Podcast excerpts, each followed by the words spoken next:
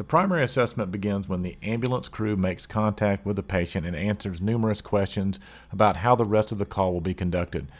Will the patient need CPR? Is the patient unresponsive? Does the patient need oxygen or ventilation? Patients generally don't need ventilation if they are awake and talking to EMS, but the patient can still have shortness of breath if left untreated. The patient's respiratory distress could become worse right before the eyes of the ambulance crew. Administering supplemental oxygen via non-rebreather mask can delay the patient's downward spiral into respiratory arrest. When evaluating the patient's breathing during the primary survey, mentally count the rate, rhythm, and quality of breathing.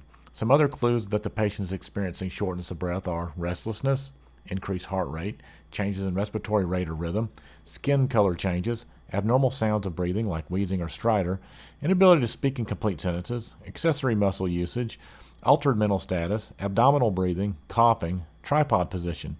For the conscious patient, initial management is easy. Just give 15 liters per minute via non-rebreather mask. Positioning the patient in a sitting position, Fowler's or semi-Fowler's position will help. But usually the conscious patient is already sitting upright when the ambulance arrives.